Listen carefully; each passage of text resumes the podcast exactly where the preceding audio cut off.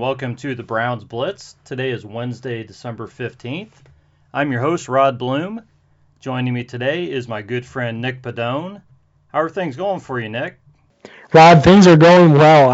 Things are going especially well now that I'm on your show, that I've heard your voice tonight. So excited to do this again. It's always a blast coming on the Browns Blitz, and I'm looking forward to this one. I appreciate that, Nick. It's good to talk to you again. It's been a while.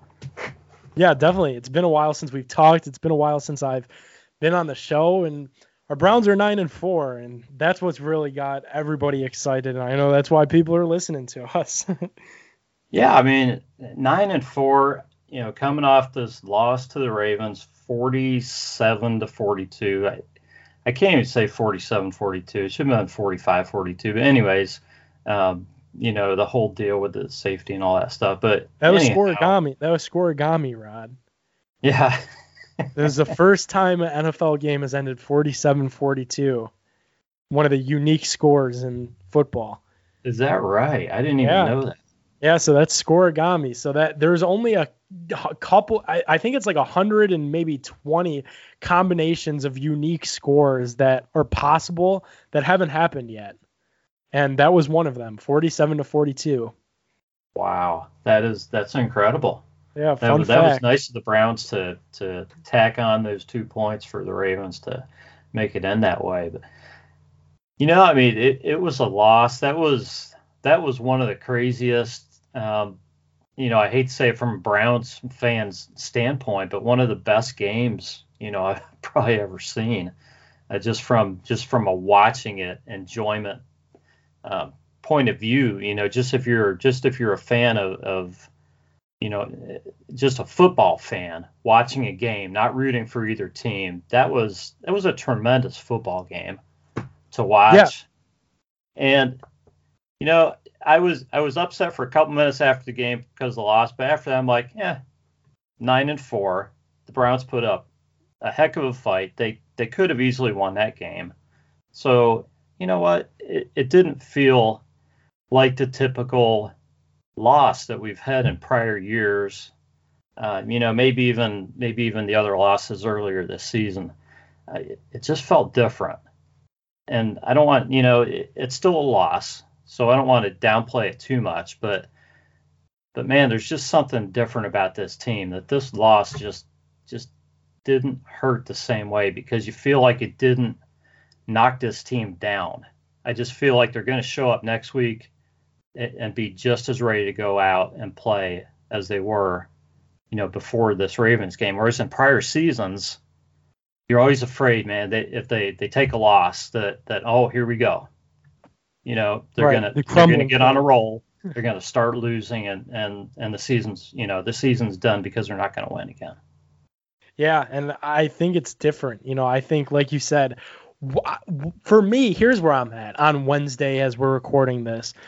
You know, that game was so much fun, even in a loss. And like you said, one of the most fun football games that I've ever watched, because I left that game having the sense of that I'm going to be able to watch a lot more of those from my favorite football team for the next how many ever years, because the two most important parts of a football team that this organization hasn't had since 1999 is a good quarterback and a good coach. And now you have both of those seemingly going together at the same time. And the offense was very, very good. Obviously, I'm sure we're going to talk about the defense was very bad. And like you said, you don't want to walk away from it like tooting your horn too much, but an old Browns team at halftime down 2 scores doesn't rally back. They don't rally back in the fourth quarter down 2 scores either, because at halftime the Ravens would have just blown us out of the water for an old Browns team. So that's why I feel like so refreshed after this one, just to see that they reacted differently, and they truly were in it until the last play when they tried doing the vertical thing with the safeties. Well, I was kind of concerned, because you think about it, the last few wins for the Browns, they've kind of gone up big early. You know, you think of the Titans game. They were up so far in that first half, and it was just kind of the Browns against the clock in the second half. You know, and then this game, right, they're down, and it's like, well, you know, can they turn it on in the second half of a game? And all they do is come out and, you know, just in the fourth quarter alone, they scored 22 points in the fourth quarter. That's, you know, that's amazing. And the Ravens defense is pretty darn good defense normally. Right. And that's another thing, you know, we haven't seen Baker struggle against defenses that don't disguise things.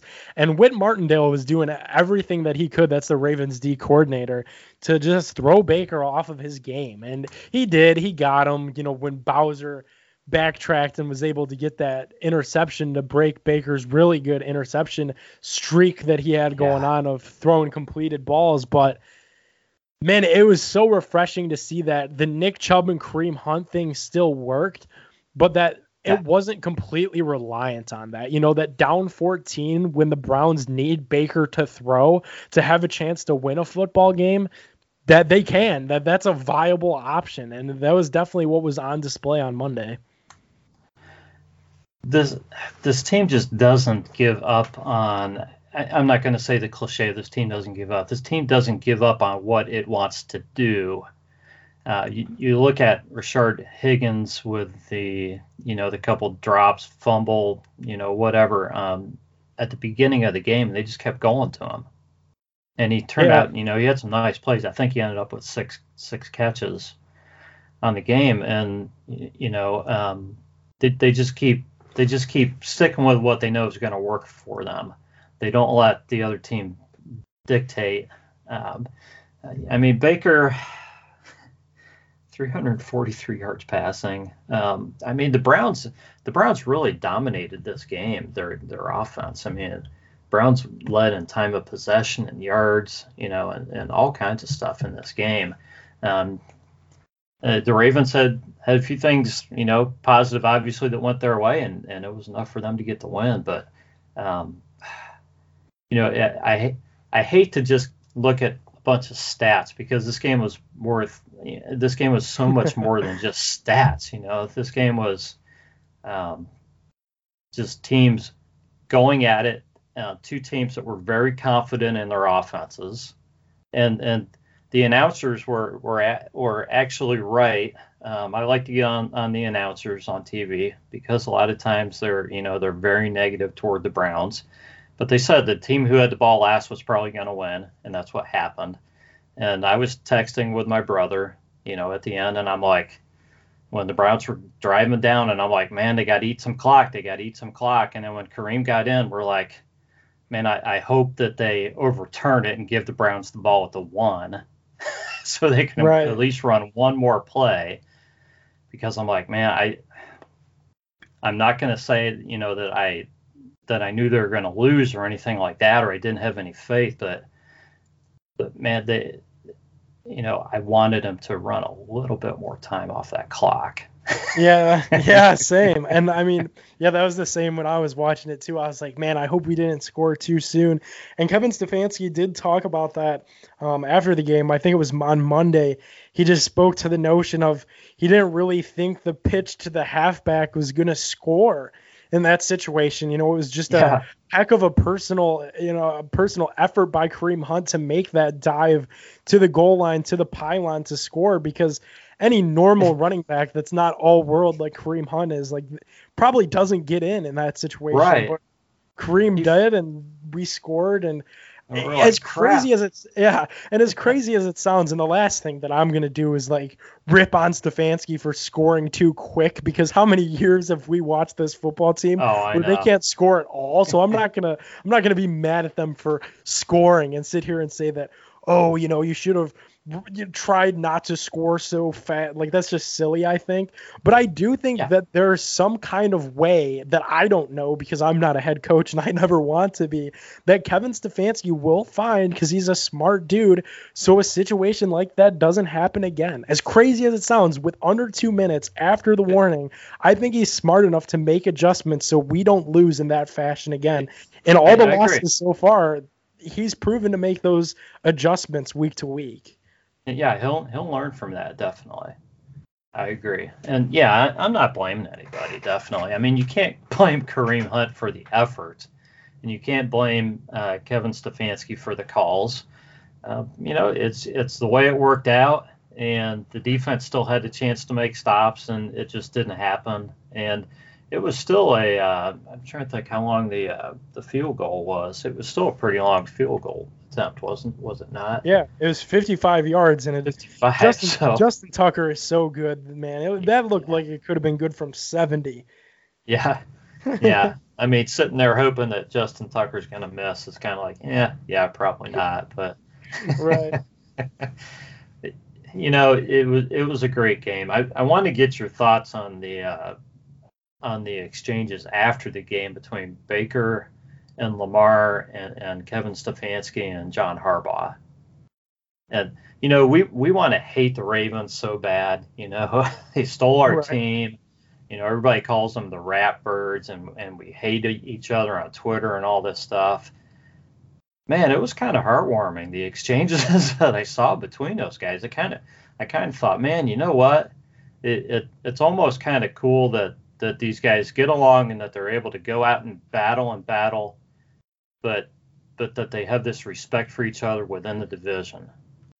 Yeah, it's super cool to see, and it's such a cliche, you know, that your enemies on the field, but off the field, you know, you could be friends, and there's so many cliches that go into it. But I think the biggest thing is that the NFL is a brotherhood, and that's something that gets talked about a lot as well. But these guys, you know, talking about at least Baker and Lamar Jackson, same draft class, you know, so they went through the combine stuff together. They went through the pro day process together. They even like little minute things that you wouldn't think of, like the day that they get their, you know, rookie sports cards, you know, that's a time where the rookie classes are together with tops, with paninis, at autograph signings, at the Super Bowl, you know, when neither team makes it, each of those guys are making appearances and just hanging out and seeing each other there. And it's something that they have in common that nobody else knows about. You know, as much as we like to talk about it, and we follow the team so closely, Rod, like closer than just the average fan even, and people that cover the team, we'll never know what it's like to stand under center and take snaps. And that's something that those two obviously know about, and that only 32 other guys in the league know about. So there definitely is kind of a closer bond than just like Browns versus Ravens. And it definitely was cool to see, especially because sometimes another thing that aggravates me, and they're going to bring up the Myles Garrett, you know, drama situation with the helmet swing from last year until they're blue in the face. Like, that's just part of Myles's resume at this point, and it's not going to go away for a long time. And he's aware of that, and he's embraced that. And he, in my opinion, he's overrode that with more positive things. But the negative things that are said about this football team in general, you know, Baker had some troubles at OU. And I think that gives him a lot of, you know, doubters and naysayers about his attitude and about his just like emotional intelligence, you know, with the nut grab and with the rude, with the gestures and getting arrested. But in Cleveland, as far as we're concerned, and as far as anybody really knows, outside of some crazy Cheesecake Factory rumors, he's kind of been like the model citizen. He has. I mean, people have gotten on him for, you know, like last season, you know, saying he came in out of shape and things like that, but nothing, you know, not the pure drama, not getting in trouble, things like that, you know, things that you really want him to avoid. Right. And that was the concern, you know, the Johnny comparisons before the draft, like it's just been polar. It's just been polar opposite. It's night and day with this guy. So it definitely was classy after the game. And I love when the NFL does, you know, releases that kind of stuff. And a little birdie told me that Kevin Stefanski mic'd up when that does drop, maybe tomorrow or, you know, later in the week, that it's like a really good one. It's going to have fans fired up. Nice. You know, I think that when I saw that video, you know, especially of Stefanski and Harbaugh, I think that's the most respect I've seen from another team toward the Browns in years. And I think that's why that kind of hit me.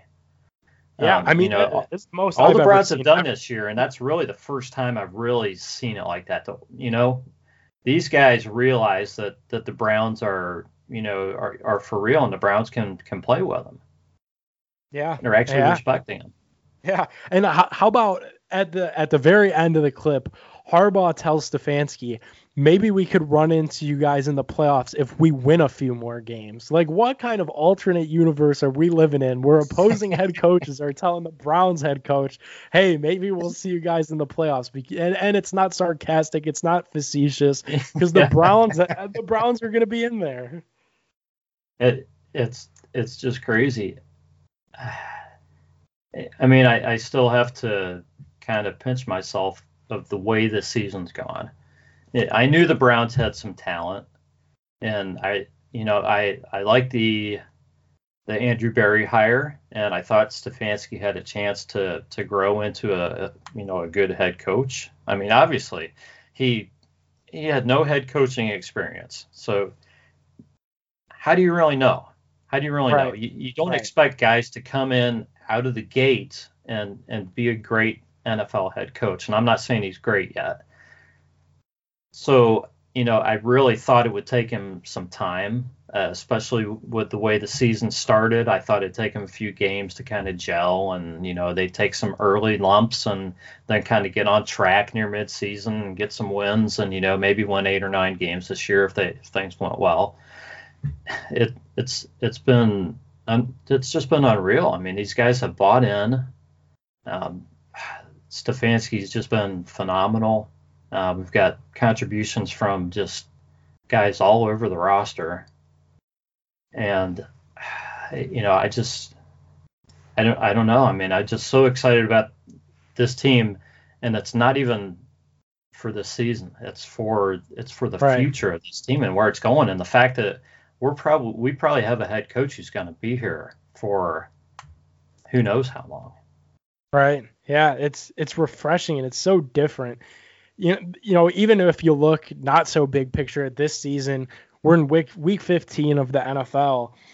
This time is usually prime, like, mock draft season. We're planning, we're even looking towards the second round in week 15 and in Cleveland Browns years past. But now we're looking at, like, playoff seeding. It's just so different than anything that we've seen before. And what's impressed me the most is they've won the games that they were supposed to, which they started to learn how to do last year under Kitchens. And I'll give him a little bit of credit there, because I definitely dragged him through the mud on my show tonight. But they're winning the games that they're supposed to win and a little bit extra. And any team in the NFL, when you take care of your business against the bad teams and you do a little bit more, that's what the recipe to get in the wild card. I don't know if you could win a division that way and really make a splash in the playoffs and get to a Super Bowl. But all it takes, we're seeing, is to just win a few games. You don't even have to look good doing it. The Browns played a quarter of their season on Neptune. It snowed. It sleeted. Yeah. It grumbled or whatever it was called. It was windy. And they still managed to win a few of those games. So that's what's so refreshing to me, because like you said, Rod, old Browns after that Raiders loss, they would have just unraveled, and that would have been it. Yeah, so let's talk a little bit more about Kevin Stefanski and just try to figure this out. The Browns have had so many head coaches.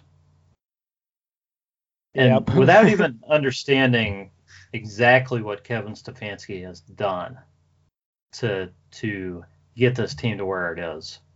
What do you think the key factors are to get these guys to buy in and to turn this team around so quickly? I mean, that's a good question. I think it's a number of things. I think the first and foremost, like you said, the players are bought in. And he's not even a player's coach. Like, it's not like Freddie's day spa was last year, where players were just kind of doing their own thing. Like, it definitely seems like there's structure. It seems like this guy is organized. I think those are big things.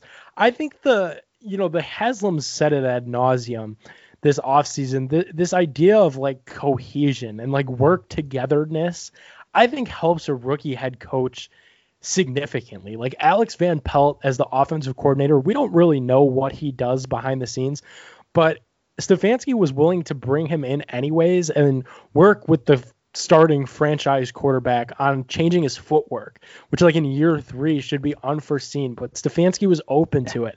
He was open into bringing in Bill Callahan, who's been a head coach in this league before, to coach the offensive line, which desperately needed help, you know, after everything that we saw last year. So I think it's a number of things of getting the players to buy in, you know, using discipline, because the players aren't going to ask for it, but they want discipline. They want the best to be brought out of themselves. And Stefanski certainly puts them in the position to do so on the field. You know, look what he does with his play calling, with using Nick Chubb and Kareem Hunt to better the passing game, to make Baker's life easier, which in turn gets, you know, Jarvis involved, Rashard Higgins involved. This 6th round pick, Donovan Peoples-Jones, looks like a very nice piece in this offense. Get him involved in his rookie season. And I think the players, they're not dumb. They know that. They're like, man, this guy like cares about us. He's getting us all, you know, involved in the ball game. And I think that just bodes so well for a team. And yeah, like you said, rookie head coach, but he surely doesn't seem like it, because this team, you know, his like mantra, you hate the mantras, you know, you hate the cliches, like Mike Pettin's was this stupid, like play like a Brown.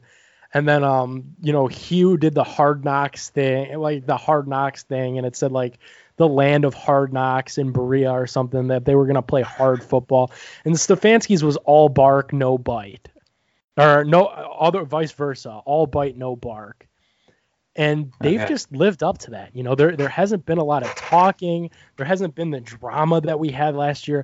I mean, think this time last year, the Browns were getting ready to play the Arizona Cardinals. To that point, you had the Myles Garrett helmet swing. You had the come get me stuff with Jarvis and Odell. You had your head coach wearing a T-shirt created by a Cleveland, you know, T-shirt apparel company that said Pittsburgh started it, in public in a movie theater, taking pictures with fans. A myriad of other things that I just can't even. You had Jesus Tony and players storming out of press conferences. Yeah. It was just it was something new every day. It was like keeping up with the Kardashians in Berea. And so just to not have those kind of distractions anymore is another thing that's just been light years better for this team. Because they say, you know, we tune that stuff out. We tune out all the noise that's not coming from this building. It's impossible to do that nowadays. You at least pick up the crumbs of what people are saying. You want to know what your friends and family are up to. So you're on Instagram, you're on Twitter. You know, you see what people are saying about your team, and it's personal. You know, we have this year something that bugs me. And I'll say it on here. I didn't want to say it on mine just because I chickened out. That's okay. Go ahead. Mac Wilson, man, like, why is that guy searching his own name on Twitter and blocking fans that are critical of him and like getting in arguments with media members? Like, dude, you have not had that good of a year. Like, you played football at Alabama, which is arguably, you know, next to Ohio State and Clemson. I'm being a homer. The biggest accomplishment that you could have in college football. Right. You're clearly a good player. Work on being better at this level and stay off Twitter, man. Stop blocking random people. You don't know who they are. These idiot fans don't care about your life outside of what happens in those four lines that are the football field. Like, those type of distractions were present last year times a million. Speaking of Twitter, we had a safety last year threaten a media member to kill him. Like, it was just that kind of stuff. That's true. Yeah, it was a mess last year, and I guess it is discipline. I think it's respect for the coach, and I think it's. Let me say that if any of this stuff is going on now, and I've said this before on the show, but if any of this stuff's going on now, it's all being handled in house. Right. So we don't know about it, and that's how you're supposed to do it, okay? But I think stuff would still get out somehow, just because of what you're talking about. It's so hard to completely hide things, but I just think these guys respect each other. They respect Stefanski, and they finally respect I think they respect the Cleveland Browns. Yeah, that's huge. and I think just people didn't. I don't think anybody respected the Cleveland Browns because of the record over the past almost 20 years. Yeah, you know, and I don't. It sucks to harp on the bad, and that's what people hate doing. But you're exactly right. People respect the Browns, and I want to give a big shout out in the process to Jarvis Landry for that. I think he's responsible for a lot of like the change the culture type stuff, even before that Thursday night game when Baker checked in and beat the Jets. Like it definitely seemed like when Jarvis was here and he bought in that things were starting to turn around. But even just a few years ago, when you want to talk about the disrespect, even before 0-16, we had Dwayne Bowe sitting on the sideline just collecting $9 million, you know, and he wasn't a bad receiver. Like I just don't. And sure, he could have been injured. We'll never know what truly happened there. But the point of the matter is that didn't seem like a guy to me that was bought in to the organization. That didn't seem to me like a guy that wanted to win for our fan base. Like this team always says, this fan base deserves it more than anyone else. And this team understands that. And that's what makes them so likable. Yeah, and I'm going to go back to what I guess before the season with David Njoku with the demanding the trade and all that stuff, and he ends up here in Cleveland. Look at the way he played, right? Monday night, and he really looked like a guy who was bought in, who was trying to take advantage of the opportunity, you know, and enjoyed playing with his teammates. Yeah, and engaged. You know, and I'm just using him as an example, you know, of one of the guys on the team because, you know, he just looks like any other guy out there now. I think they're all, you know, and it's not like every player we have is perfect, you know, but right. But these guys are out there trying and playing for each other, and they're playing and for Stefanski and for the Browns, I think, and it's just a totally different feel. It just felt like guys were playing, you know, a bunch of individuals sometimes before, you know, and I'm sure a lot of that is the coaching. Yeah. Just, you know, having guys know where they need to be. So, you know, so it looks like they're playing as a team too. But to me, I see the effort and it's, you know, it's just playing different. So yeah, it's refreshing. It is. It is. So that brings me to Cody Parkey, who missed a field goal and an extra point.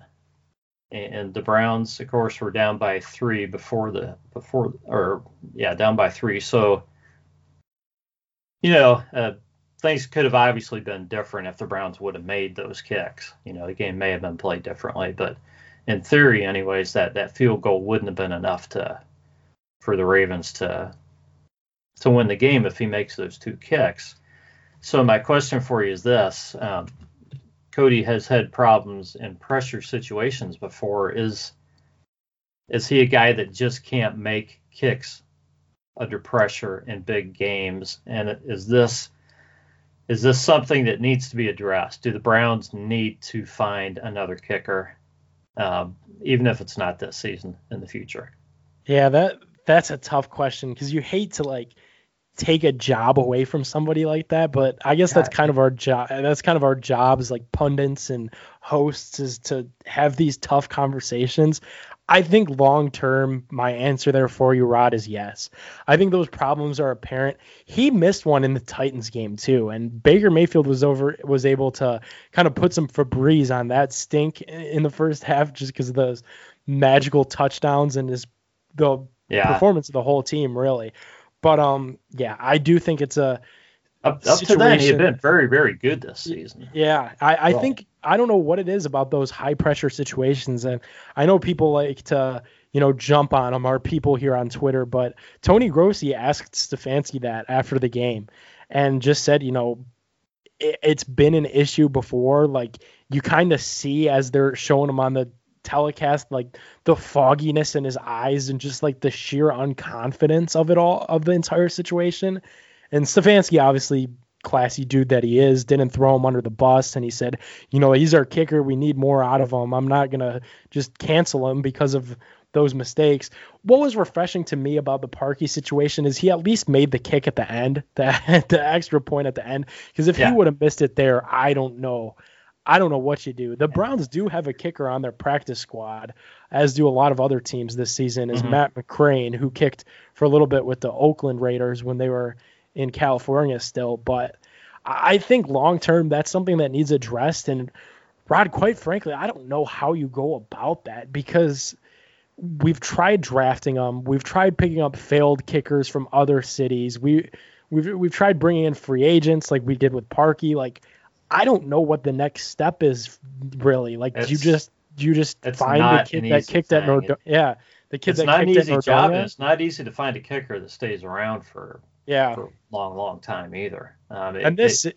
This season, they've been bad around the league. So that's definitely why you don't do it now, because it's not like everybody else has been lights out and he's been the only one that's been stinking it up. Because before the last few weeks, he's been one of them that's been reliable. So I think you definitely got to weather the storm with Parkey for this year. Yeah, I would agree with you. And I also agree it's not an easy thing to do. You know, to right. Just go out. It's kind of like the quarterback thing to a lesser degree. You know, when people wanted to just, back before, when Baker wasn't exactly lighting it up in the first few games of the season, people were like, Baker's not the guy. Well, okay. Well, who is, right. You still need somebody for that job, and they're not just lined up on the street, guys who can come in and kick a 40, 45, 50-yard field goal. Yeah. So it's tough, but yeah, I agree with you. I think that I'm sure they will at least look for competition. Who knows what format that will be, but I would think it would be probably next season. Yeah, definitely. They usually do that anyways. Like, there's usually a camp leg that comes in, just for those summer months. So I definitely think that could happen. And then it would probably be, much more competitive. Some years they say, oh, it's a competition, but the other guy is just like a walk-on from Mount Union. I think this year, the other guy might be somebody that is really about their salt and has what it takes to kick at the NFL level. Well, I mean, there's a lot of kickers out there now with NFL experience, I think. A lot of guys have been getting cut, and the other guys getting chances. So there's a lot of guys with experience. I would think they'll bring somebody like that in. Yeah, they did this time, so we'll see. What's kind of crazy is, and I tweeted about it when it happened, when he missed that first kick, was interestingly enough, that's what caused the meltdown week 1. If you remember, the Browns scored somewhat easily on a pretty nice drive, and then Austin Seibert missed the extra point, and then it just went all downhill from there. And then I think he missed a field goal in that game too, and then Parkey misses the field goal, and that's why we lose to the same exact team in a different week. It's frustrating, but it's a part of the game. That it is. The Browns Blitz is brought to you by Skippin' Stones. Skippin' Stones is at Etsy.com, SkippinStonez. It's not too late to do some Christmas shopping in the shop, Skippin' Stones. So check out the handmade items, some sales going on, and special deals on shipping. If you have your Christmas shopping done, how about just supporting small business, whether it's Skippin' Stones or somebody else? Take a look, and if you don't want to get something for a gift, why not get something for yourself? Now let's get back to the podcast. So let's move on to the defense. Yeah, we knew it was coming. Few things, Do you think the Browns win that game if Trace McSorley doesn't get hurt? Yes, I think if Lamar doesn't come back out, from the cramps, or if he had to go to the bathroom or whatever it was, poop gate. I think, I think if that's McSorley in there, the Browns find a way to get off the field on 4th and 5, and Baker takes a knee and, you know, shakes Lamar's hand and goes into the locker room, and we're sitting here having a conversation at 10-3. I truly do. Yeah. Same here. And before we talk about Joe Woods and the defense in general, Myles Garrett. Okay, he's taken a little bit of heat because he hasn't been himself since coming back from COVID. Okay, he's not piling up the sacks. Okay, right. Nick, he's held constantly, and it never gets called. But yeah, why does this happen? I mean, what can the Browns do about this? I mean, this is. Somebody tweeted this back to me today. It's literally messing with Myles' legacy. The fact that he can be held on almost every play, tackled out there, grabbed, everything, and it's not called. Teams could be saying, hey, we watched the tape from last week. Myles was held, 18 times, and they only called it once. Hold him. Just tackle him. They won't call it. Right. What is going on? I mean, the Browns in prior seasons have always been, screwed on penalties. Okay. And I always thought when the Browns got better, the penalties would get more even, because I think penalties go on the team's reputation. When you stink, you're going to get more penalties called against you because the officials, and it's like you have to earn.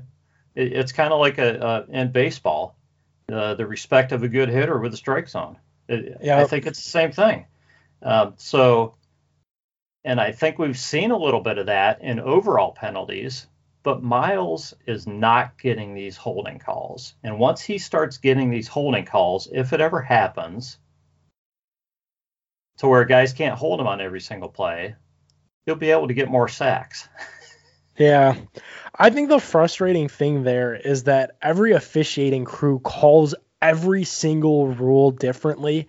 Like, that's just a maddening part of the sport, is different crews call things differently. As far as Myles' legacy goes, that is definitely like a deep thing that's important to mention. But what kind of sucks about it in the grand scheme of things is I don't know that the NFL cares about Myles' legacy as much as they care about Lamar Jackson's legacy, as much as they care about Patrick Mahomes' legacy, as Aaron Rodgers' legacy that's already established.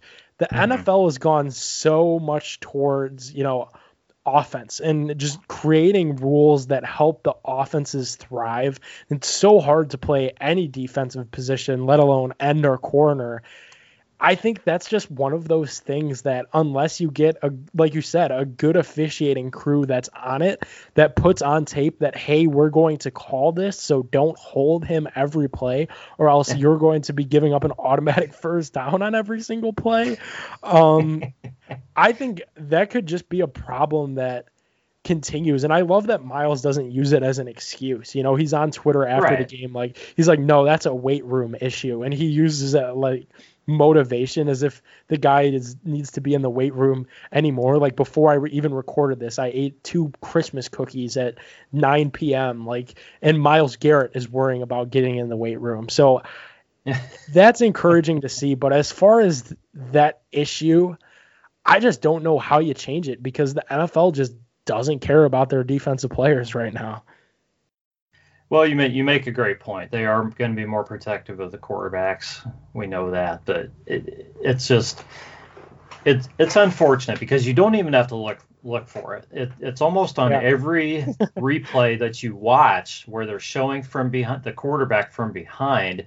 You can see Myles coming around the edge, and you can see him either being tackled or grabbed by the by the one of the linemen. Almost every play. I think another thing that could go into it, like big picture, as far as like legacy is concerned, is he's still getting one per game. Really. It's just that they're not in the same like huge timely spots that they were in at the beginning of the season.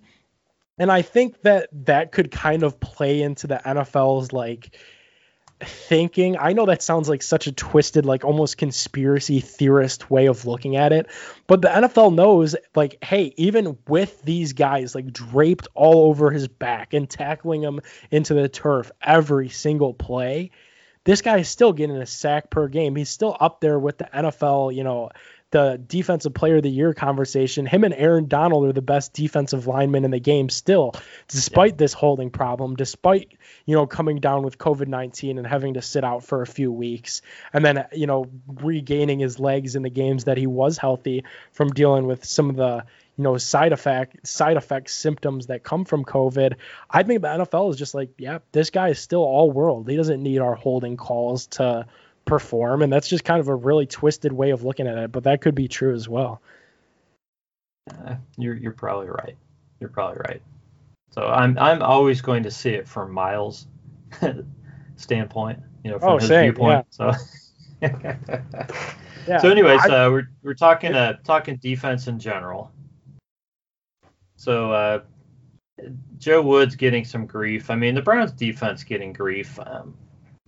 You know, they gave up a lot of points. Right. You know, they gave up a lot of points in the second half in Tennessee. Points that, who cares? Okay, the Browns had, Browns had that game won. I really don't care about the points in Tennessee. So the Browns had a huge lead. So the you know, but the game against the Ravens, yeah, I mean there were issues, sure, but the main issue is Lamar Jackson, right? You know, I don't think they you know, they didn't have anybody who could you know, who could really stick with him. I don't think they were really even trying to play a spy on him. No, I guess you have to have the right guy to do that, first of all. Right. Yeah. Rod, I'm gonna be completely honest with you. I'm not gonna like kill Joe Woods for that. It sucks, and he gets the grief because he is the defensive coordinator. That's just kind of what you sign up for when you take a job like that. And was he flawless? I'm sure not. I'm sure, you know, he did things that he would have done differently, you know, in hindsight, after seeing how it unfolded and seeing how Lamar was able to really just have his way with us. But when you look at that back seven without Denzel Ward, what playmakers really are there? Like, I personally like Sione Takitaki. This whole season, I've had fun on Twitter, as has everyone else, with the Andrew Sendejo stuff. And I started like a campaign of hashtag free red wine to like let him play, because who knows, you know, why not just see what you have in him over Sendejo? But yeah, in all seriousness, one guy wasn't going to make a difference in that game. It's just the overall lack of talent, you know, on this defense against an all-world team. And we saw the result of that. And that's not something, you know, some fans, I saw people mad on Twitter, shocker, about, you know, oh, good thing we held on to all those draft picks at the deadline and Andrew Berry sat on his hands. These freaking analytic people, you know, people get all bent up over that.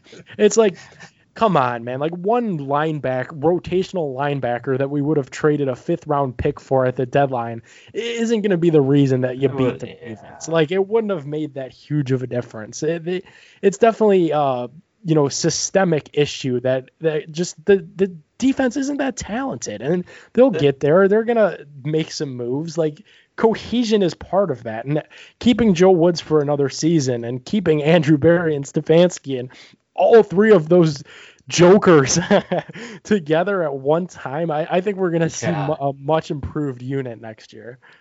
The defense wasn't really addressed this past offseason. I mean, you know, Grant Delpit, obviously, you know, was going to be the main piece that was added. They added some linebackers, but, you know, nobody that was going to make, you know, be a big difference maker this season. Honestly, B.J. Goodson's probably been the best linebacker that they added. Yeah, you know, I've been impressed with him. He's played a lot. He's been pretty darn good. You know, for a guy who came in who who we thought was going to be, you know, who was advertised as a two down linebacker, and he's been way more than that.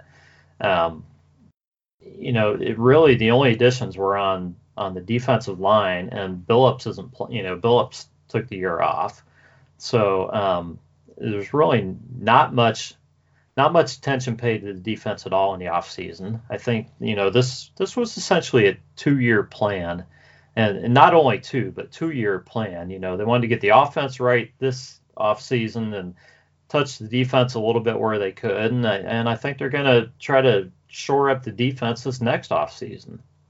Yeah, I'm with you all the way there. You know, they hoped, again, I hate to do this, they hoped for more out of Mack Wilson, and he didn't deliver. You know, same with Sione Takitaki. They hoped that those two guys could take the year 2 jump and fill the Christian Kirksey shoes and fill the Joe Schobert shoes, and they weren't able to do that. And yeah, you know, people will gripe about it, but analytically driven front offices don't think highly of that position. I don't know why. I'm not an analytically driven front office myself. Like, I don't work for one. But look at the Kansas City Chiefs. I don't really know any linebackers on that team. Like, they're just serviceable players. But definitely you need guys that could hold their own. And on Monday we just saw that the majority of ours can't even do that. And that's the cause for concern for me. Well, you know, I would much rather see the secondary. And of course there's going to be guys who are back next season. You know, we're sure hoping. So that's going to be a big boost to the secondary anyway. But, you know, I think they'll try to add some other guys to the secondary for depth for next season. Do that and give me one linebacker with some speed, you know, for next season, and I'll take my chances. You know, pretty much with the rest of these guys, if we can have a much stronger secondary, but they've really asked a lot of guys who, you know, who would not have been starting normally. Right. Yeah, so man, that's what's insane. You know, Terrence Mitchell plays every snap of every game, and he was going into the season as the 4th cornerback, even behind Kevin Johnson, who was projected to be the nickel. You know, it's crazy what injury could do to a team. It's part of the game, but our defense definitely took its toll on us this year. And having Ward, Greedy, Delpit, like, it's going to look completely different. And it's just going to be better too, because those players, even though Delpit, like, it'll technically be his rookie season, and Greedy, it'll technically be only his second year. Those guys have talent. Like, that's why they were drafted in the position that they were. And it'll just be so much more refreshing to see what the young guys have. And if they don't have it, then that's fine. You go and you find a different way if your young guys can't produce for you, but that's to be foreseen. For this year, I think that was the best offense that we're going to play in the regular season, and come playoffs, if it were to start today, it's been seen that we could scheme, you know, against Derrick Henry and contain him and the Titans. Yeah. So I'm optimistic about it because we don't play another Lamar Jackson on the schedule. So that's the good news. Yeah, definitely. I think Joe Woods has done an excellent job with you know, overall I'm talking. I mean, sure, you can pick out the Ravens game, you know, and like you said, he could have changed some things. You know, maybe schemed a little bit differently, you know, maybe slowed him down more, but it was, like you said, probably the toughest challenge he faced all season. But overall, with the injuries and with the roster that he had to work with, I think he's done an excellent job. He's really gotten some great contributions out of some guys that you really wouldn't expect it out of. Yeah, and that's the big thing. You know, it's so fun to rip on Sendejo on Twitter because, like, the fans feel like they need to blame somebody always, and, like, he just happens to be the scapegoat when it's not his fault either. And kudos to Joe Woods for putting him in a position where he could play 100% of the free safety snaps and be that leader out there at minimum. You know, it's better than playing 11 on 10. It's better than playing without Sendejo. So. Well, yeah, there's nobody else that's going to do any better. I mean, they think Sendejo is the best guy to be out there. So he's playing, he's giving his best, and that's just how it is. I think it'll be better. I'm optimistic on the Browns, and it's so weird to say that this late in the season, but you shore up that defense, and this team could hang in there with anybody. I mean, even Stephen A. Smith on national TV, who is one of the biggest Browns doubters, said the same thing. If their defense can play opportunistic, and if we see the same Baker Mayfield that we've seen for the last 2 weeks, the Browns could beat the Chiefs. Like, they could beat anybody because they're talented. Like, it's crazy to say. But if the defense causes turnovers and Baker plays like that, nobody's hanging with the Browns.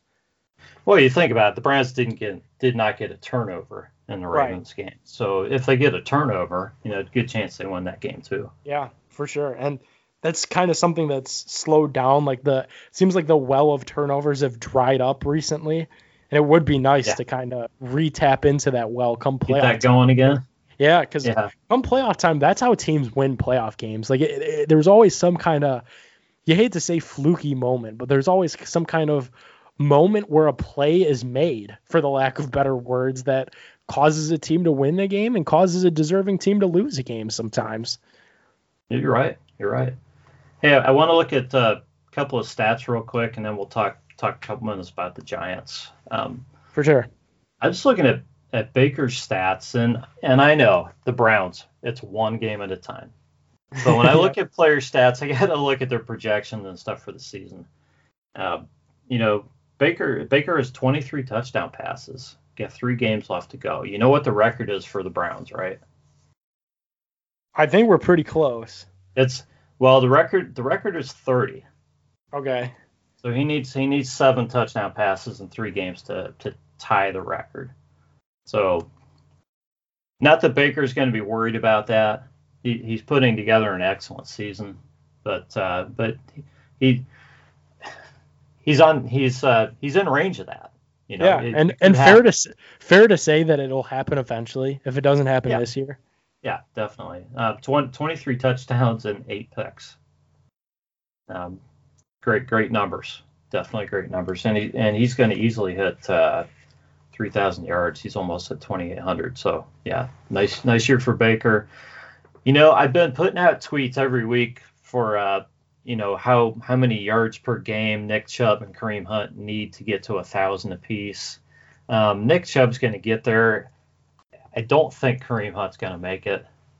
That doesn't diminish anything at all for the season that Kareem's had, or that the Browns' running game has had. Nick's got 881 yards. He only needs 119 yards in 3 games, so that's going to be a piece of cake. But Kareem needs 228 yards, which is about 70-some yards a game, and he's just not getting that many carries. I mean, it's possible if he has a big game, but it breaks a long one or something, but. I don't know if that's going to happen. And obviously, that's them both getting 1,000 yards is not the goal for the Browns. Right. This year. Yeah, that's a good point, too. Yeah, but, he's going to be close. He's going to be close. He'll probably hit 900, and Nick's going to easily hit 1,000. So it's going to be a tremendous season for both of these guys, but I don't think they're going to make that. But, anyways, I like looking at numbers, Nick. I just do. Yeah. There's nothing wrong with that. I don't like looking at numbers. That's why I picked journalism. So the New York Giants, they've won 4 out of 5 games. Yeah, they're a good team. Their defense has really been winning these games for them. Mm-hmm. I mean, they haven't been giving up any more than like 20 points a game. And I don't have those numbers right in front of me, but their defense has been playing well.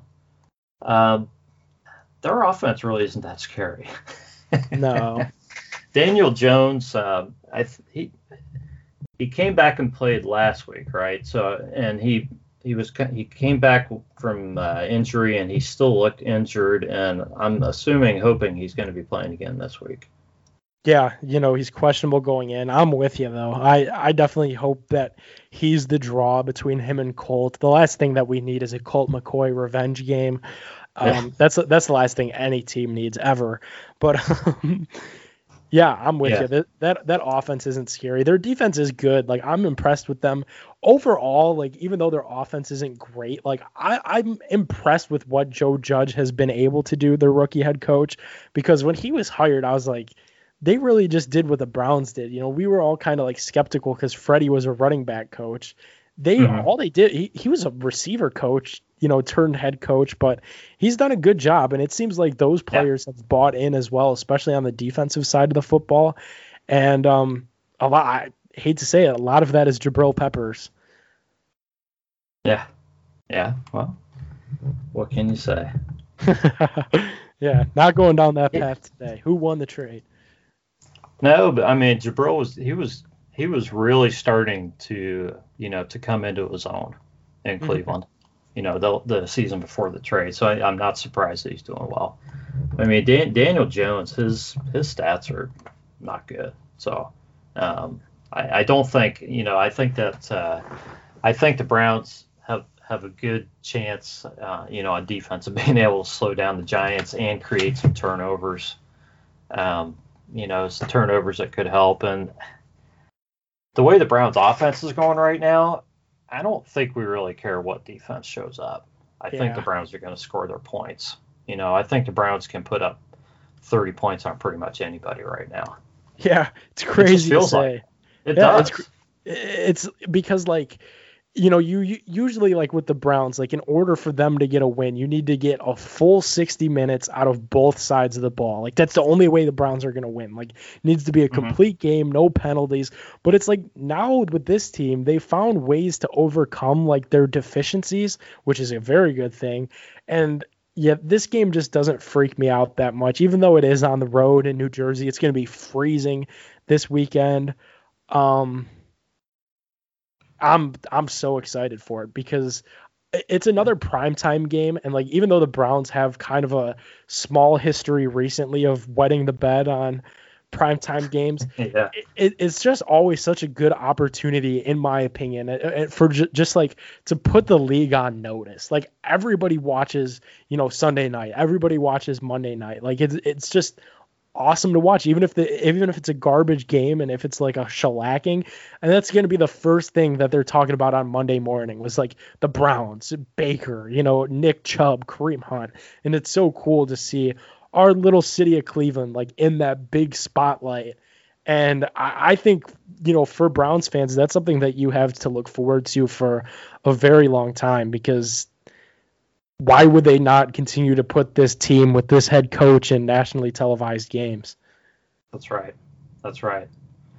Yeah, the Browns are a 3.5-point favorite on the road. The over-under's 45.5. And on this show with the Browns, we take the over. Oh, yeah. On any show, with any team, you always bet the over. But you have to take the over with the Browns. I mean, there was, what was there, 87 points scored Monday night? 87? Is that right? Yeah. A ridiculous amount. 47 points. Yeah. Or, no, 89. 89. Yeah, that's crazy. Almost 90 points. Almost 90. I'll take the over on the 45.5. I should actually put money on some of these instead of just saying I'm taking the over. I'd probably be doing pretty good. Yeah, definitely the over. And I think they could get that 3.5 too, truthfully. I think, even though I like the Giants, like, I don't know why. I guess if I were to have to pick a team in the NFL outside of the Browns, like, the Giants is an okay one. They're out of market, out of division, out of conference even. Good history. Yeah, has some good history. They play in this season alone, they're playing inspired right now, so they definitely do scare me from that aspect. But all around, we're playing inspired right now too, and we just have way more talent. So this game just doesn't freak me out that much. I'd take the 3.5 and the over, and I think it's going to be a lot of fun to watch if you're a Browns fan, and probably not that fun to watch if you're a Giants fan. How crazy would it be if they got the, you know, the over all by themselves, if they just went ahead and took the 45, just the Browns? Wow, that would be something. Yeah. Well, and that would give them a sweep of the NFC East too. Yeah, which, come on, no big deal. Yeah, Yeah, no big deal. Come on. And we also swept, you know, the Jaguars, the Texans. Give me a break with that too. Oh yeah, that's right. Yeah, the only guys that got us were the Raiders. Wow, how about that? Sweep yeah. two could be two. I didn't even think about that. Fun fact for you. That's wild. That is wild. So, yeah. So you're taking the last Browns. Time that's happened. Probably a long time. Oh gosh, I don't know. Yeah, the last time the Browns swept any conference like that. It's probably before your time, Nick. Yeah, fair to say. Many things are recently with these teams. You know, last time they were 9-3. Last time they were 9. You know, I've gone through that a lot. We'd have to go back to that 10-6 season and see who they beat. They may have swept a conference there, but I don't know. That's been that's been 13 years ago at that. So what's your score prediction? Are you giving the Browns the 46 points or? No, I'm not going to give them 4. I'm crazy, and it is late, but I'm not that crazy. I'm going to go just a very comfortable win. I'm going to pick the Browns to win this game 33-21. I think the Giants have what it takes. You know, they create some runs at times, but if our front four could get after Danny Dimes, I could see it be an even bigger blowout than that, because I think that Louis Reddick for the Arizona Cardinals, who they played last week, that dude had 5 sacks by himself in a game. And he's not a defensive tackle or an end. He is like a safety or a linebacker. Like, he's a secondary player. So I think if he had 5 sacks in this game, if I was Danny Dimes, I would be, you know, very nervous to see Myles Garrett, Olivier Vernon, Sheldon Richardson, who's been a very underrated piece of that defense for the Browns. And I think they win comfortably, though, Rod, is what I'm trying to say here. Yeah, and I agree with you. I agree. I'm going to go with almost the same score. I'm just going to say 31-24 because that's kind of where I see it. I think the Browns will put up 30. I think they'll give up some points too. So the Browns defense is probably not going to shut anybody down entirely. So Giants will score some, but hopefully it's a nice, comfortable victory. Even though I only gave them a 7-point win, Giants will score. Giants will score late. So it won't really be that close. Right. Yeah. Maybe some of those goofy garbage time touchdowns.